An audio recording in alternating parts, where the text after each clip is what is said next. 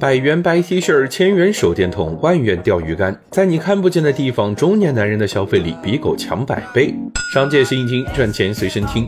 你要是现在还觉得中年男人的形象是黑色皮包、腰间挂钥匙，那你可真是太 out 了。现在的中年男人，钓鱼、茅台、始祖鸟一个不落，消费力那是强的出奇。这个阶段的男人，因为经济和社交应酬需求增强，就更愿意为品牌溢价买单。六千一件的始祖鸟兼顾商务与运动，男人们也是说买就买。比英乐芬一件 T 恤上千元，看起来虽然是爹味满满，但却靠着 T 恤在男装市场打下一片天，一年营收超三十亿。穿的满足社交和形象，中年男人的玩具也贵得出奇。